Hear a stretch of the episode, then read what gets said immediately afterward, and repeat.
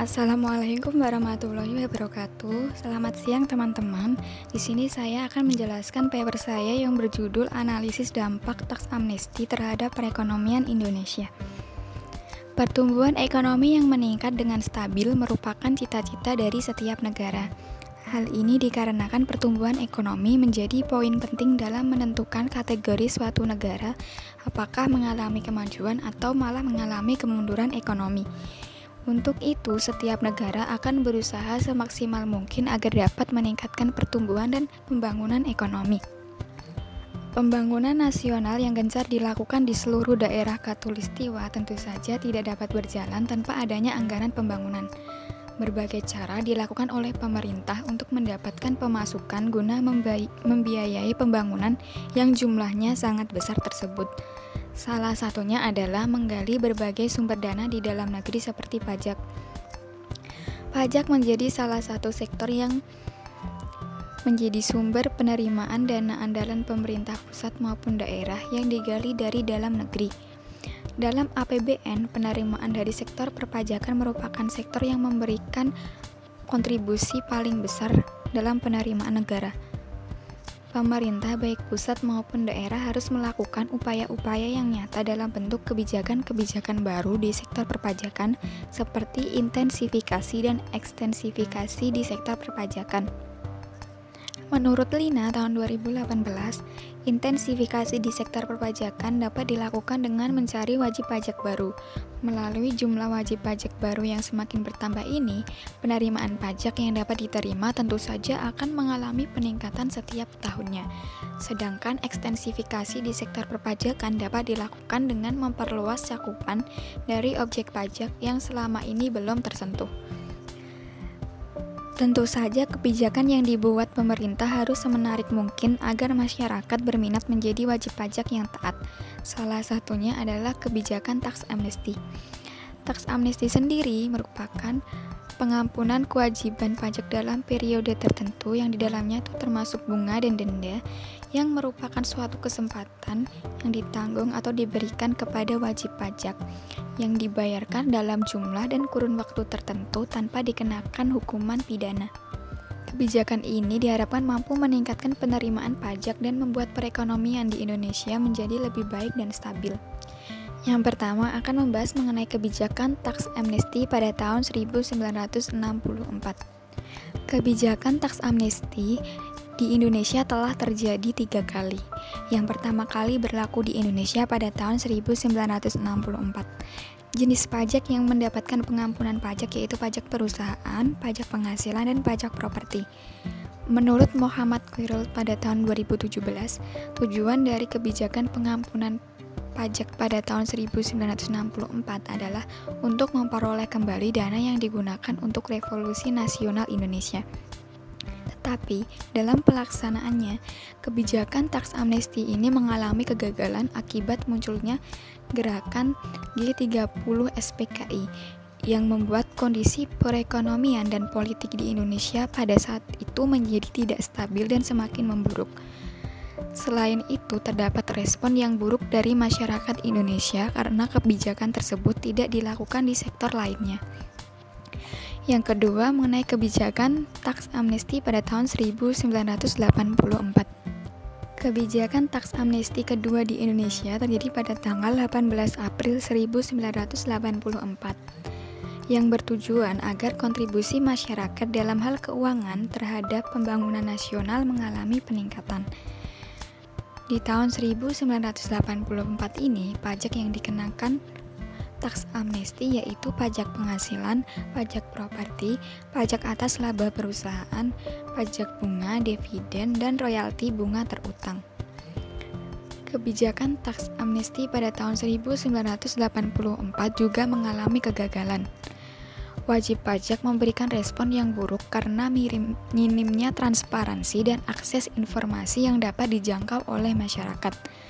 Sementara itu, dalam implementasinya, pemerintah juga tidak mempunyai tindakan yang serius karena pajak saat itu bukanlah sektor yang menyumbang atau berkontribusi besar terhadap pendapatan nasional.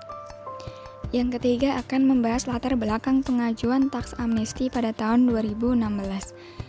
Dalam kebijakan tax amnesty ini, kewajiban perpajakan yang memperoleh pengampunan pajak antara lain pajak penghasilan, pajak pertambahan nilai, dan pajak penjualan atas barang mewah. Menurut Bambang Brojonegoro, Menteri Keuangan Republik Indonesia pada saat itu, kebijakan tax amnesty ini seharusnya tidak dipandang sebagai kebijakan fiskal, tetapi harus dipandang, dipandang sebagai kebijakan ekonomi yang fundamental Hal ini dikarenakan kebijakan tax amnesty termasuk kebijakan yang mempunyai cakupan lebih luas. Dipandang dari sisi perpajakan, kebijakan tax amnesty ini mempunyai manfaat dalam meningkatkan potensi pajak yang diterima dalam APBN setiap tahunnya secara berkelanjutan. Sementara dipandang dari sisi lain yang bukan fiskal, Pemerintah berharap penerapan kebijakan tax amnesty ini mampu disertai dengan pengembalian beberapa aset atau semua bahkan seluruhnya yang dimiliki oleh orang Indonesia di luar negeri melalui repatriasi atau pemulangan aset.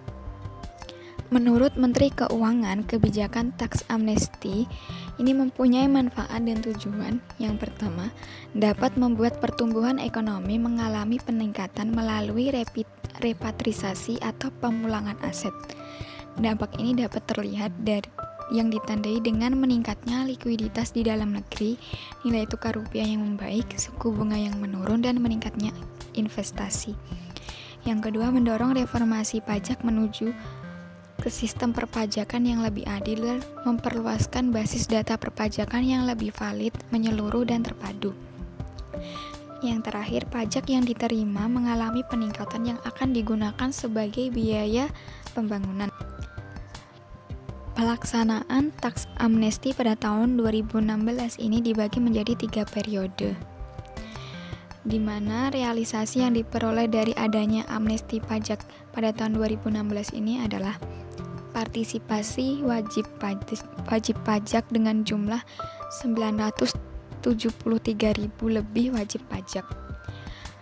Yang kedua, harta yang diungkapkan sejumlah 4.884 triliun. Partisipasi dari wajib pajak bahkan mencapai lebih dari 970.000 wajib pajak.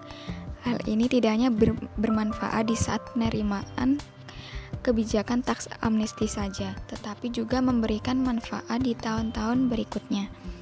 Semakin meningkatnya jumlah wajib pajak, akan dapat mengakibatkan penerimaan di sektor pajak meningkat. Tax amnesty membuat perekonomian di Indonesia meng mengalami perbaikan yang sesuai dengan tujuan dan manfaat dalam pembuatan kebijakan tersebut. Hal ini dapat dilihat dari bukti di bawah ini. Yang pertama, pertumbuhan ekonomi Indonesia. Penerapan kebijakan tax amnesty dimulai pada triwulan 3 tahun 2016 dan berakhir di triwulan 1 tahun 2017. Pertumbuhan ekonomi Indonesia di tahun 2016 triwulan 3 ke triwulan 4 mengalami penurunan, tetapi pada tahun 2017 triwulan 1 kembali mengalami kenaikan. Hal ini menandakan jika manfaat dan tujuan tax amnesty dalam meningkatkan pertumbuhan ekonomi belum dapat terjadi secara maksimal sehingga belum dapat tercapai. Yang kedua, nilai tukar rupiah. Berdasarkan data dari Bank Indonesia, rata-rata nilai tukar rupiah di triwulan 3 tahun 2016 mengalami penurunan atau melemah. Tetapi di triwulan keempat, rata-rata nilai tukar rupiah mengalami peningkatan. Pada tahun 2017 triwulan 1, rata-rata nilai tukar rupiah ini juga mengalami peningkatan atau menguat. Hal ini menandakan jika manfaat dan tujuan tax amnesty dalam meningkatkan pertumbuhan ekonomi yang ditandai dengan meningkatnya nilai tukar rupiah sudah dapat tercapai. Yang ketiga adalah suku bunga.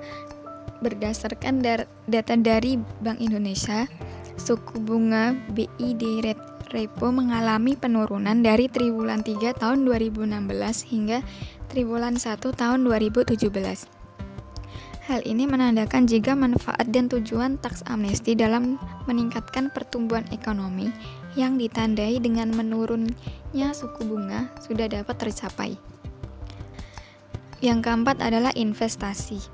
Berdasarkan data dari Badan Koordinasi Penanaman Modal, investasi di Indonesia dari total realisasi PMA dan PMDN mengalami peningkatan dari triwulan 3 tahun 2016 hingga triwulan 1 tahun 2017.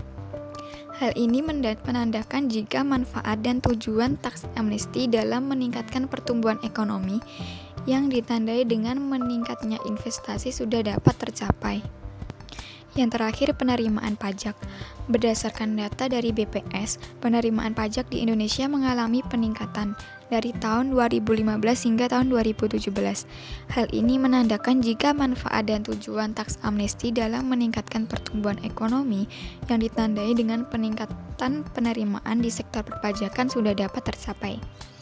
Jika dilihat dari realisasi penerimaan taks amnesti tahun 2016, maka kontribusi penerimaan pajak terhadap uh, penerimaan pajak sebesar 0,96 persen. Yang terakhir ada pentingnya kondisi ekonomi dan politik dalam keberhasilan taks amnesti kondisi ekonomi dan politik sangat berpengaruh terhadap keberhasilan kebijakan taks amnesti.